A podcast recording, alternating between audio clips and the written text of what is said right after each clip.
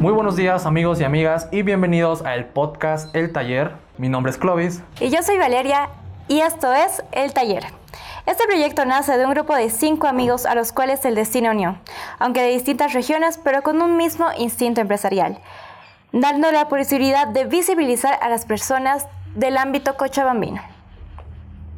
Así es, esta es nuestra primera emisión y nos sentimos orgullosos de dar inicio acompañados de un amplio equipo de múltiples talentos, así que un aplauso, por favor. Así es, nuestro equipo se encuentra muy emocionado, puesto que el día de hoy damos inicio del primer podcast de motivación empresarial de nuestra región. Valeria. Bienvenidos amigos, ¿cómo están? No puedo creer que este sea nuestro primer podcast. Hoy día es un día muy especial ya que tenemos un invitado que personalmente aprecio mucho y respeto mucho, Andrés Hervas. Así es, bienvenido Andrés, estamos hablando de un talento nacional, el cual destaca por su aporte y trayectoria, y el día de hoy nos acompaña y nos compartirá tanto su vida personal como su trayectoria profesional. Pero conozcamos un poco de Andrés Hervas, ¿vale? Claro que sí. Andrés Hervas Gutiérrez es un cochabambino de 29 años, el cual cuenta con 8 años de trayectoria profesional desde septiembre del 2012. Especializado en fotografía publicitaria, fotografía de moda y retoque digital. Embajador de la marca Huawei en Bolivia, ha sido fotógrafo oficial en la primer Fashion Week en Bolivia.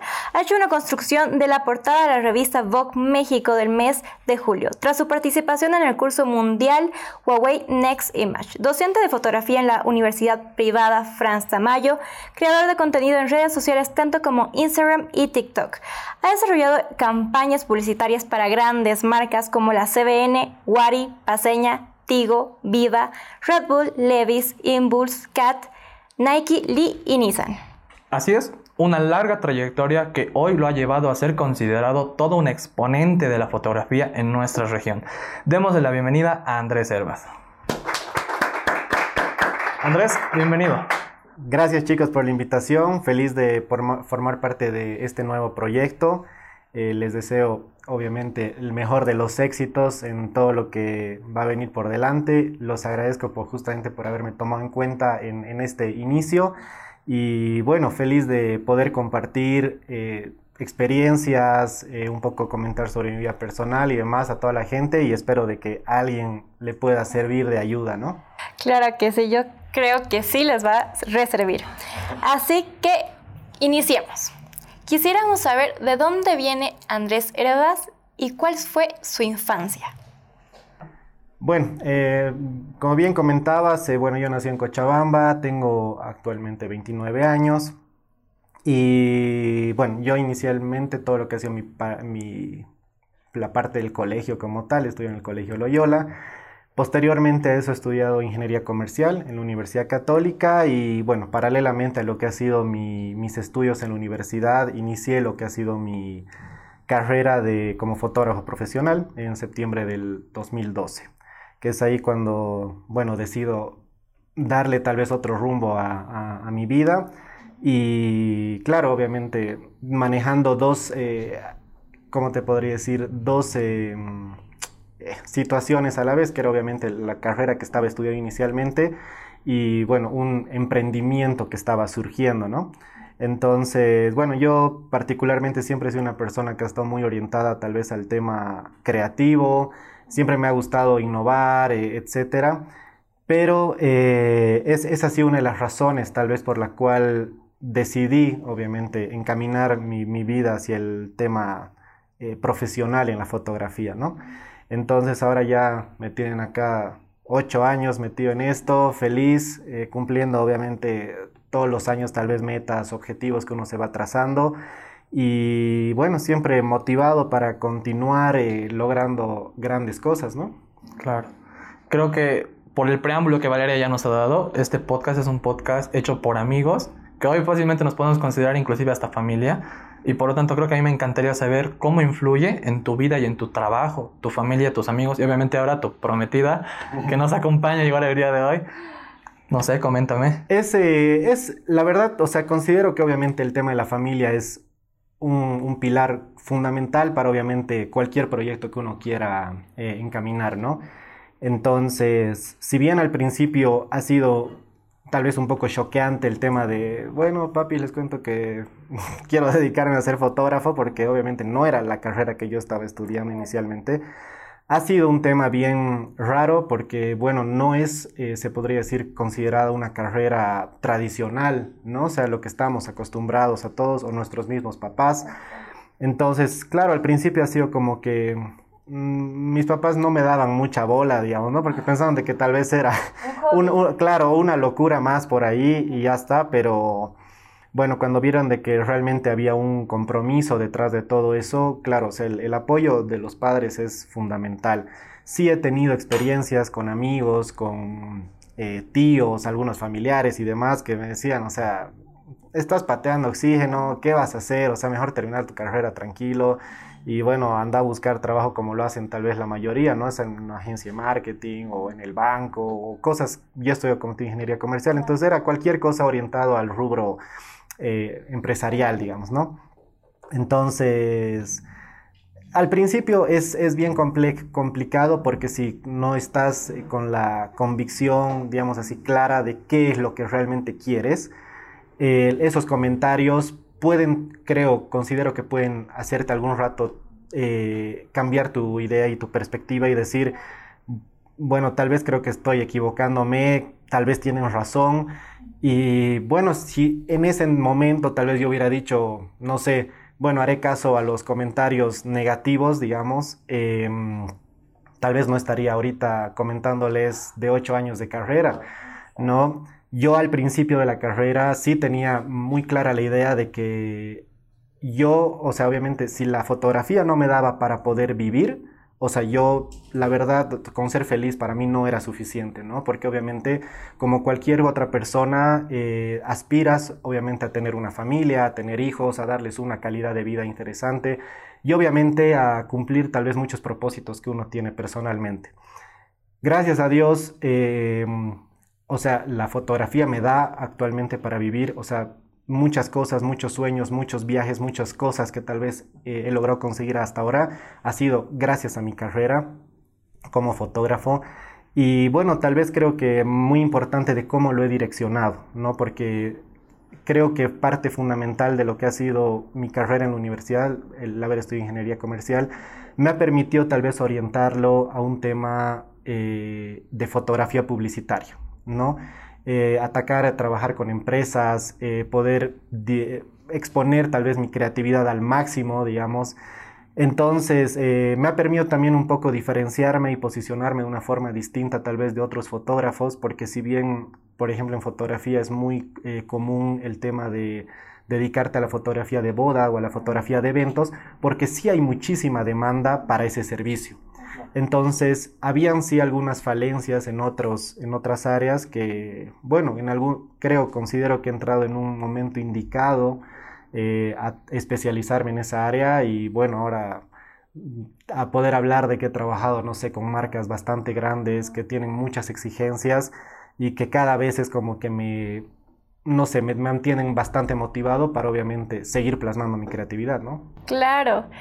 Como tú dices, ha habido un momento donde dijiste, no, yo me enfoco en fotografía, por favor, eso va a ser mi visión de vida.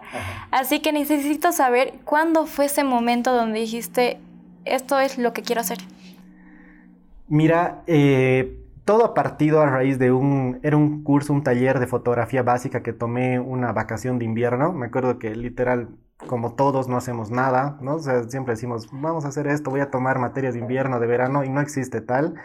Y mi mamá me, o sea, ahí eh, viendo en el Facebook y todo, me dice, Andrés, mira, te cuento que hay este curso, era un curso en la eh, extensión universitaria del UPB, y es un cursito que dura una semana, a ver, metete, por, por si acaso, a mí siempre me ha gustado la fotografía, pero digamos, de prender la cámara y apretar clic era lo único que sabía, digamos, ¿no? O sea, teóricamente no tenía idea de nada más.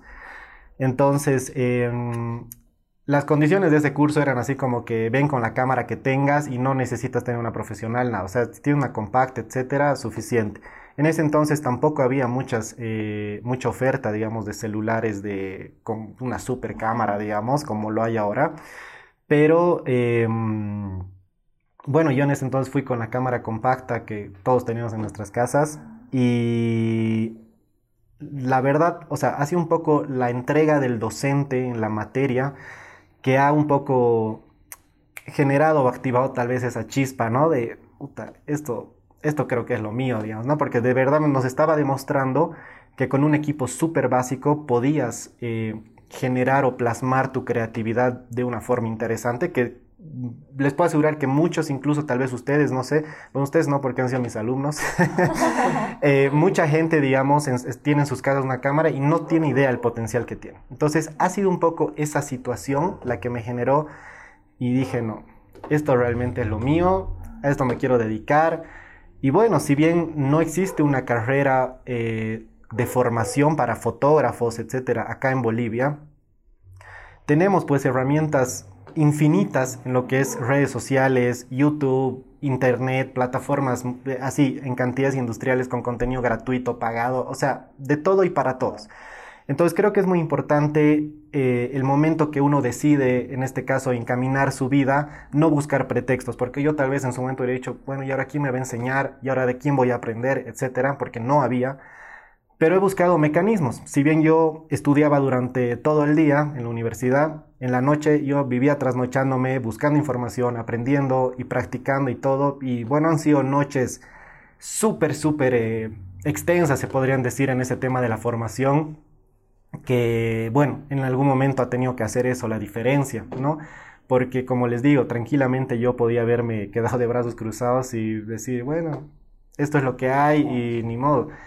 Entonces hay que tal vez olvidarse de los pretextos y tomar decisiones y buscar alternativas para encaminar las cosas de forma correcta.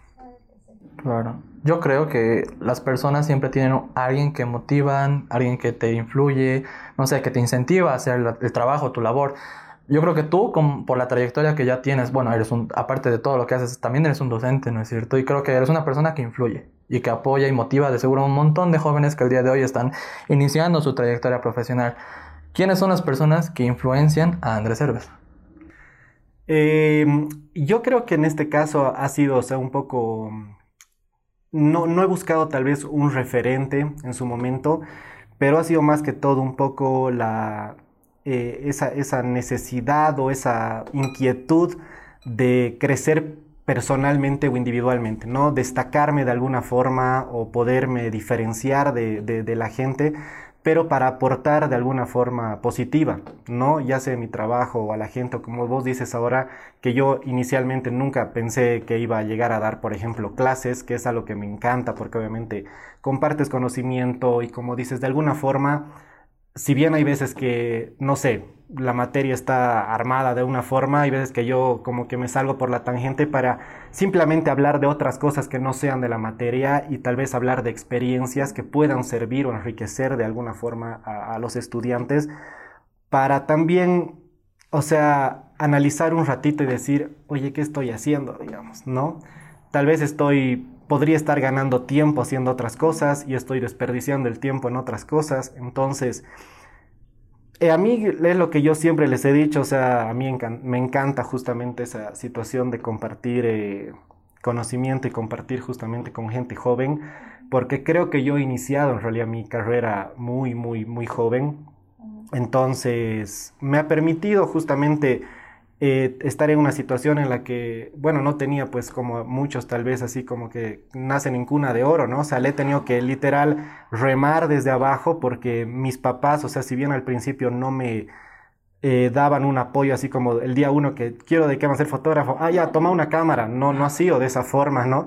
O sea, ha pasado mucho tiempo para realmente que ellos logren identificar y darse cuenta de que lo que yo quería hacer era serio.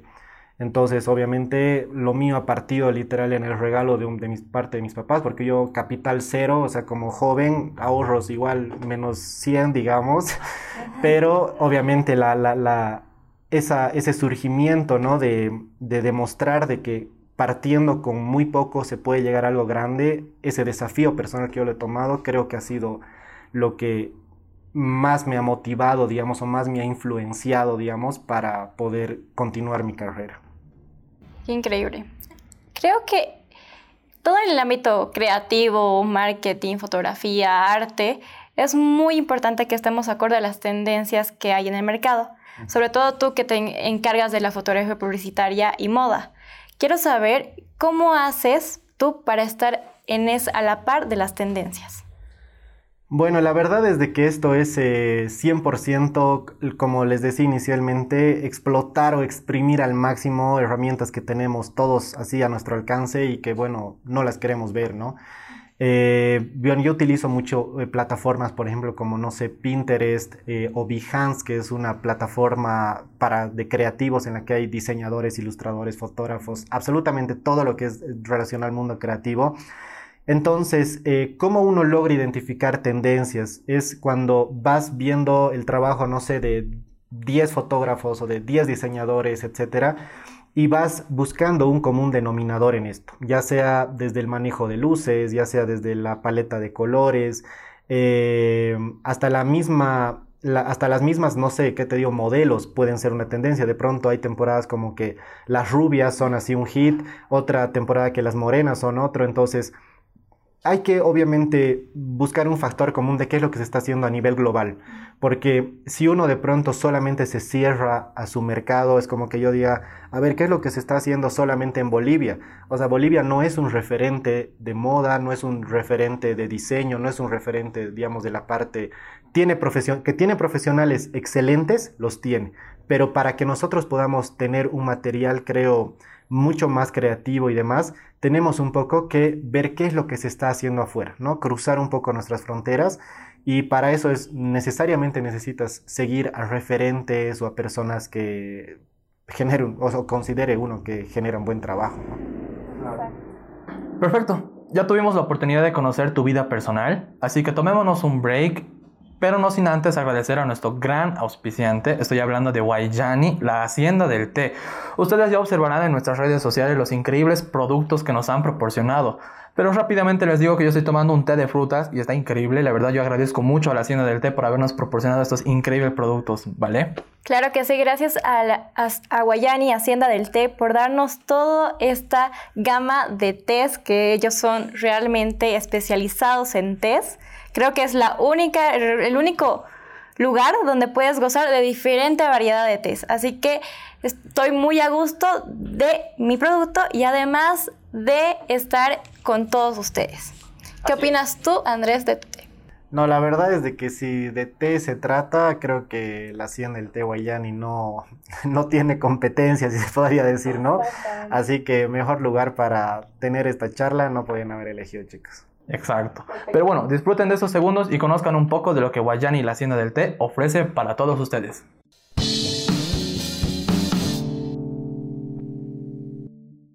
Queridos amigos, seguimos con nuestro invitado Andrés Hervas en nuestro podcast El Taller. Así es amigos, continuemos conociendo más de Andrés Hervas. Ya tuvimos la oportunidad de conocer la influencia y el camino que se ha ido construyendo durante su amplia labor. Pero ahora conozcamos un poco de su trayectoria profesional la cual nos permite inspirarnos y continuar construyendo un futuro de oportunidades para nuestra región. En esta parte, ya volviendo, quisiera saber tanto, obviamente sabemos que en nuestra vida siempre estamos de altos y bajos, pero quisiera saber tanto lo positivo como lo negativo en tu rubro. Ya, eh, a ver, es, una buena pregunta, la verdad. Eh, como, como, les había comentado tal vez en la primera parte, eh, el tema de los altibajos es muy, muy, muy normal, porque cuando uno está empezando, tal vez un poco incluso por la falta de información, hay cosas tan básicas como partiendo de uno de que no sabes ni cuánto cobrar, ni cómo cobrar, ni cómo trabajar, ni qué hacer. Entonces, eh, si bien es importante tal vez un poco eh, buscar referentes o averiguar a ver cómo cobra tal, eh, identificar gente que tal vez esté un poco orientada, digamos, a lo que tú haces, es mucho, eso te sirve como una referencia.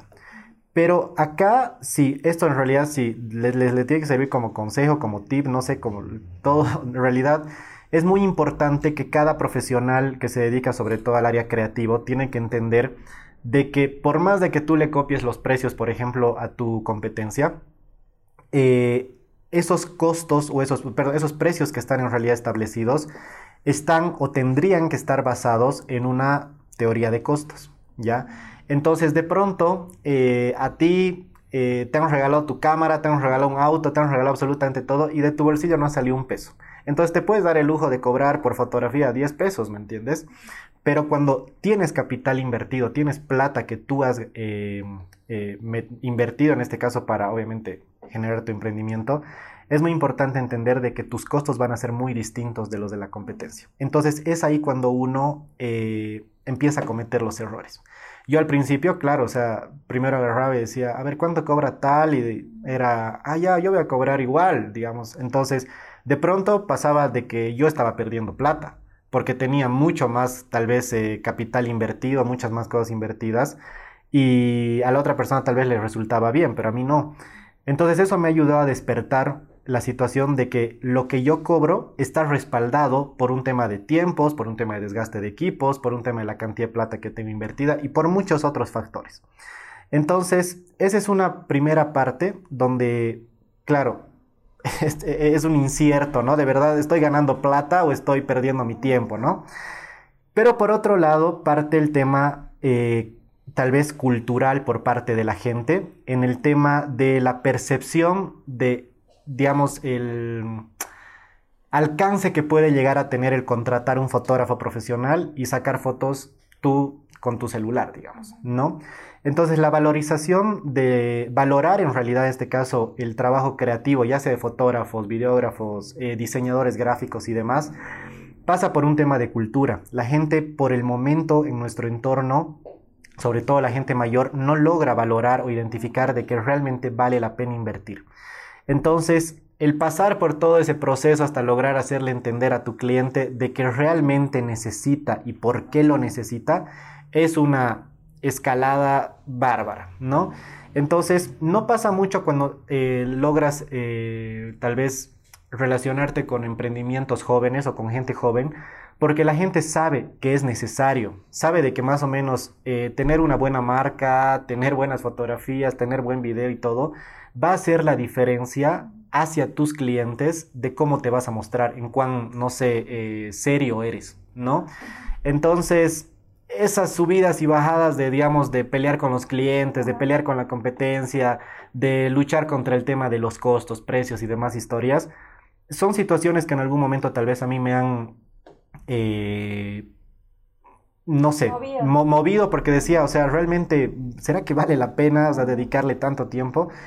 Y claro, o sea, tienes que al final, o sea, como luchar por tu, o sea, por lo que estás tú convencido, o sea, si al final de cuentas necesito cobrar lo que es mi trabajo, mi esto, para que, digamos, me, me valoren y realmente sepan lo que cuesta, eh, o sea, ser fuerte, como te digo, con esa situación, es lo único que te mantiene en el tiempo, digamos, ¿no? Porque al final de cuentas va a haber gente que tal vez diga, no, qué carero, y va a haber gente que diga, ah, realmente o tal vez también hay gente que diga, ¿cómo me cobra tan barato por esto? Digamos, ¿no? Pero es, son ese tipo de situaciones que hay en, cuando uno va emprendiendo, ¿no? Claro. Yo creo, digamos, creo que todos nosotros que sabemos y, vivimos, de, no sé, del área creativa, creo que sabemos perfectamente que nuestro contacto con la crítica es constante. ¿Cómo hace Andrés Hervas para vivir con la crítica?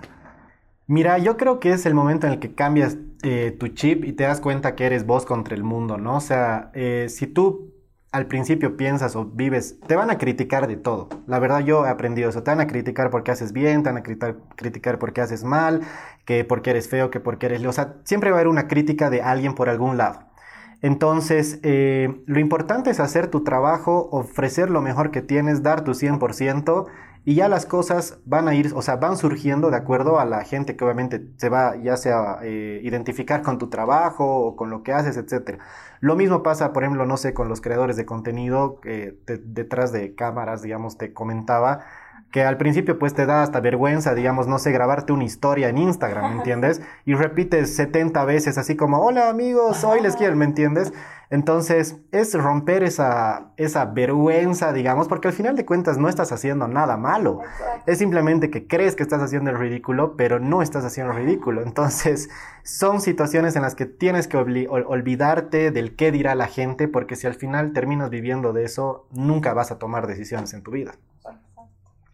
Ya que hablabas de crear contenido, ya que lo estás haciendo actualmente, me quieres, bueno, creo que todos quisiéramos saber esas estrategias que tú has hecho para crear tu comunidad. Bueno, básicamente creo que parte en, en, una situación de ser yo mismo, no querer copiar a nadie. Sí te puedo decir que he utilizado muchas fuentes de inspiración, o sea, fotógrafos tal vez a nivel internacional que decía, ah, qué lindo maneja su feed, qué lindo lo maneja así, pero al final de cuentas yo no puedo ser esa persona, ¿me entiendes? Porque cada uno tiene una personalidad distinta. Entonces creo que el ser yo mismo, el obviamente relacionarme con la gente de una forma eh, responsable y, bueno, no sé, tratar de ser colaborativo, porque la verdad es de que hay muchísima gente que me escribe, por ejemplo, en mensajes directos eh, para hacerme consultas tan básicas, así como de, no sé, oye, ¿cómo haces para apretar el botón de tu cámara sin tocar la pantalla? O cosas así que uno las dice, guay, ¿por qué me pregunta esto? Pero es que no lo saben, ¿me entiendes? Entonces, creo que ha llegado un punto en el que tal vez la gente, eh, como que digamos, algún rato tú me hubieras escrito, has recibido una buena aceptación y tú le dices a Clovis, oye, escribile al Andrés, él te va a ayudar, digamos, ¿me entiendes? Entonces se genera un boca en boca positivo de que es, soy una persona, creo, en la que se puede confiar, a la que le puedes consultar cosas sin que yo me haga la burla, porque como te digo, o sea, podría pasar de que te diga, ¿cómo no vas a saber? ¿No? claro, si te están preguntando es lógicamente porque no saben. Entonces ahí es donde también nace un poco mi inquietud de empezar a generar un poco contenido más de valor, ¿me entiendes? En mi Instagram y en TikTok, que al principio yo era como que TikTok tres cruces, ¿no? Porque en realidad solamente, solamente pensaba y decía, claro, o sea, ¿qué voy a hacer? Voy a salir bailando con mi cámara, digamos, y no, o sea, es cambiar, ver alternativas y a través del nuevo producto que tiene Instagram, que son los Reels, eh, me, o sea, tengo una herramienta más, como les digo, es explotar las herramientas al máximo para poder generar contenido de, ¿qué les digo?, 15 segundos, 30 segundos, en el que te lance tips de cómo hacer fotografía en tu casa, con tu celular, eh, herramientas y demás. Que como te digo, o sea, yo muchas, el momento que yo genero, o sea, porque yo tengo una diagramación de todo el contenido que voy a hacer y digo, es que no puede ser que esto no sepan. Y de pronto mi mamá viene y me dice, Andrés, ¿cómo se hace esto? ¿Me entiendes? Entonces... Y ahí entro yo.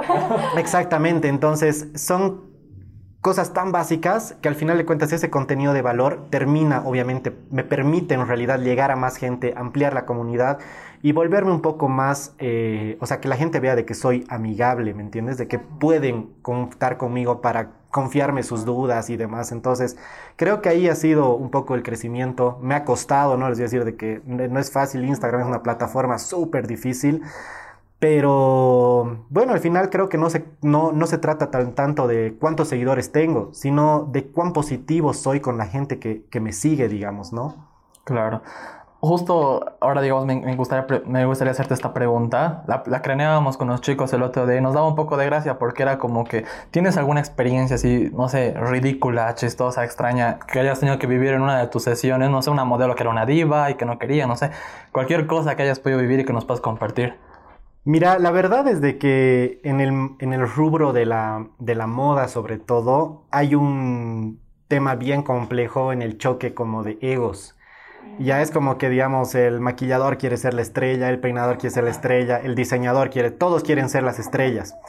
Entonces, me ha pasado situaciones de que tal vez cuando hemos trabajado con eh, alguna modelo muy, muy reconocida, que tenía súper trayectoria y demás, era como que eh, yo solamente voy a hacer fotos media hora y luego voy a descansar media hora y cosas así, y es como, eh, ajá, son cosas así que, bueno, te tienen que pasar para saber cómo logras lidiar. Entonces, creo que algo que ha logrado caracterizar a mi trabajo y a los ambientes de trabajo que creo, porque yo en realidad soy así como pro trabajar en equipo, no me gusta mucho el, individualismo. Entonces, creo que la fusión, digamos, de talentos, de profesionales, de que estén formando parte, por ejemplo, de una producción y generar ese ambiente cómodo y amigable, te permite hacerlo mucho más llevadero. Particularmente de yo tener en dos años unas dos sesiones así en las que he estado no sé, pues eh, choqueado con ese tema, digamos, que me he dicho, ¿qué está pasando? Así, porque hay gente así. Pero bueno, es parte, creo, no sé, del medio o qué. Y al final es tú la, el carácter o la personalidad que le das al ambiente para que la cosa se la haga un poquito más llevadera. Porque yo podía haber agarrado y enojarme y decir que voy a, voy a sentar media hora acá y ya está.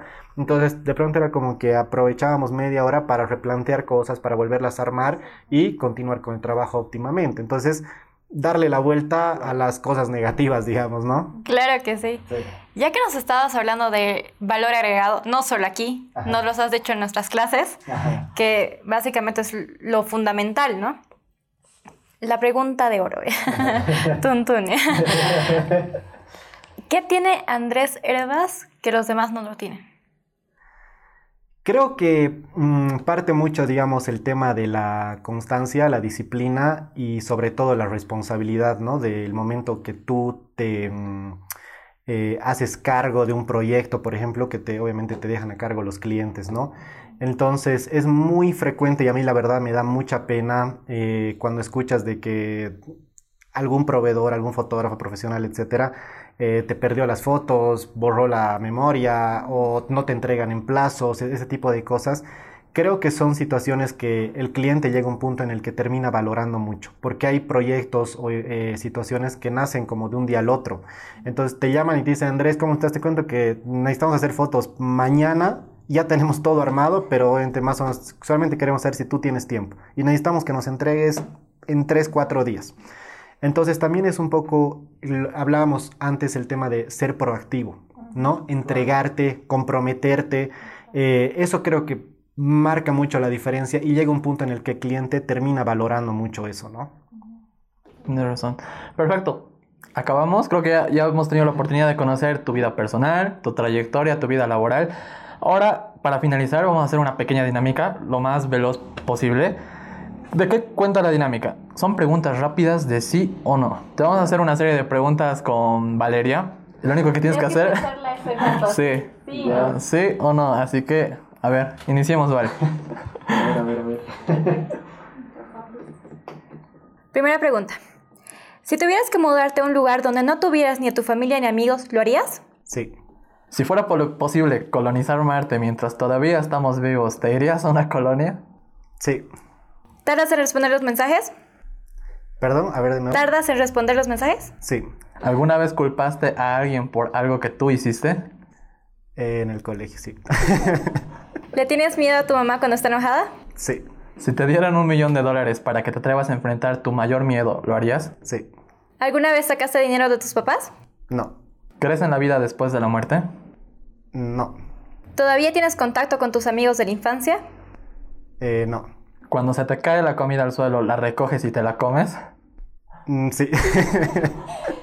si supieras que solo tienes un año de vida, ¿seguirías con tu vida normal? No. ¿Te gusta hacer ejercicio? Sí. ¿Alguna vez has fingido estar enfermo para quedarte en casa? Sí. ¿Alguna vez se te ha olvidado el nombre de alguien? Sí. ¿Sabes tocar un instrumento musical? No. ¿Alguna vez has estado trabajando en el computador y perdiste todo lo trabajado y tuviste que iniciar de nuevo? Eh, sí. ¿Alguna vez se te ha perdido tu celular? Sí. ¿Alguna vez has reprobado una clase? Sí. ¿Alguna vez se te ha roto un hueso? Sí. ¿Alguna vez te han empujado a la piscina con tu ropa puesta? Eh, sí. ¿Alguna vez les has pasado las preguntas del examen a, a tus amigos? Sí. ¿Te gusta compartir tu comida? No. ¿Suele la gente formarse la idea equivocada de ti? Sí. ¿Alguna vez has ido a la escuela o al trabajo sin haber dormido un poco el día anterior? Sí. ¿Crees en los milagros? Sí. ¿Tienes algún sobrenombre tan tonto que te avergüenza que la gente te llame de esa manera? Sí. ¿Alguna vez has presenciado un crimen? Sí. ¿Nos consideras buenos, nos considerabas buenos estudiantes cuando éramos tus alumnos? Excelentes. ¿Tienes alguna mascota? Sí. ¿Alguna vez te han roto el corazón? Sí. ¿Alguna vez saliste de casa sin permiso de tus papás? Sí. ¿Sabes cocinar? No. ¿Te, ¿Te has peleado a golpes? Sí. ¿Te gustaría conversar con un extraterrestre? Sí. ¿Conoces a los nueve departamentos de nuestro país? No. ¿Vivirías en la selva, alejado de la civilización? No. ¿Crees en el amor a primera vista? Sí. ¿Serías capaz de pasar un mes totalmente solo? Sí. ¿Cambiarías tu nombre si pudieras? No. ¿Te irías a vivir a otro país? Eh, sí. ¿Te enojas fácilmente? Sí. ¿Te harías alguna cirugía estética? No. ¿Te arrepientes de algo? No. Y para finalizar, ¿disfrutaste de nuestro podcast? Sí. Eso. Eso. Listo, vale. Perfecto. Muchas gracias Andrés por esta hermosa plática y recordando nuevos momentos ya que pasábamos clases contigo. Nos gustaría que nos digas tus redes sociales para las personas que nos están escuchando. Bueno, mis principales redes son eh, el Instagram que es andreservas.ph, en TikTok estoy como Herbas Andrés y bueno, en Facebook estoy como Andrés Herbas Gutiérrez en mi personal y Andrés Herbas Fotografía en mi fanpage. Perfecto, y para finalizar quiero agradecer a todos por escuchar el taller. Mi nombre es Valeria y me dio mucho gusto coincidir con todos ustedes. Así es, un agradecimiento a todos por escucharnos y no olviden seguirnos en todas nuestras redes del podcast El Taller, pero no olviden que debemos continuar incentivando a los miembros de nuestra región a construir un futuro productivo. Pero bueno, para finalizar quiero dar un agradecimiento especial a nuestro talentoso equipo y a nuestras manos principales que son Brenda Ávila, Axel Rodríguez y Andrés Bermúdez por su compromiso y su amistad. Andrés, en verdad, muchas gracias por venir. A la Hacienda Guayani, como siempre, a la Hacienda del Té Guayani por habernos dado esta, este espacio que la verdad le hemos pasado increíble. En fin, amigos, hasta pronto y no olviden que esto fue El Taller.